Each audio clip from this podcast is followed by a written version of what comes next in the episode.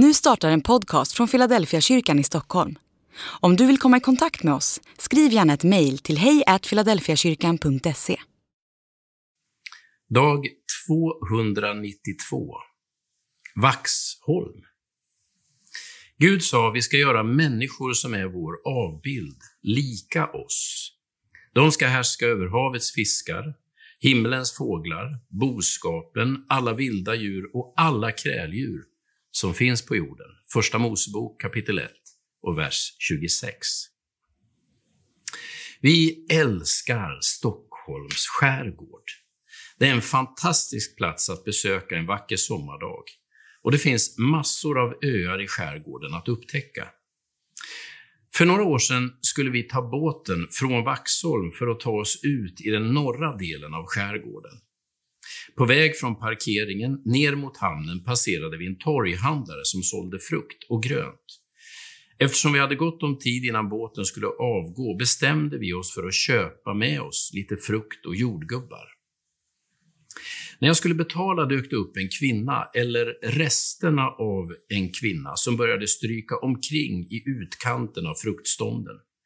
Hon plockade frukten direkt ur handlarens lådor och stoppade i munnen och åt, till synes helt obekymrad av att inte ha betalat.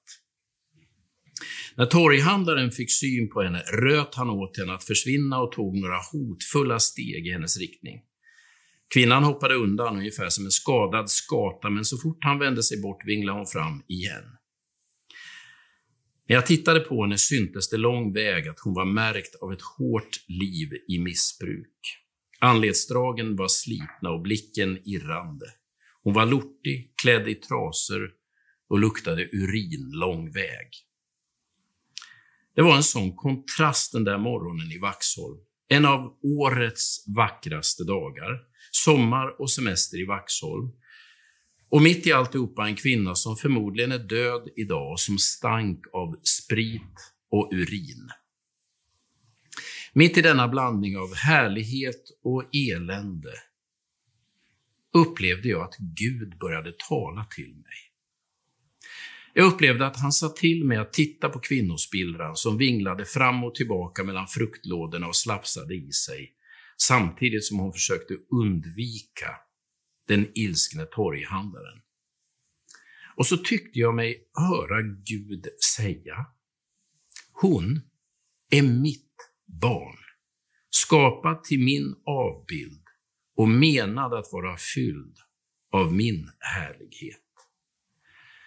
Istället för att se det jag såg, en missbrukare i botten av eländet, så såg jag för ett ögonblick det Gud såg.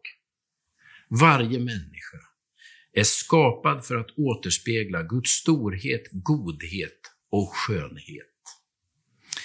Jag tryckte en extra hundralapp i handen på torghandlaren och bad honom låta kvinnan äta så mycket hon ville det var det enda jag kunde göra innan jag var tvungen att springa till båten och resten av familjen. Men kvar i minnet sitter bilden, nästan som en ikon, av kvinnan på torget i Vaxholm.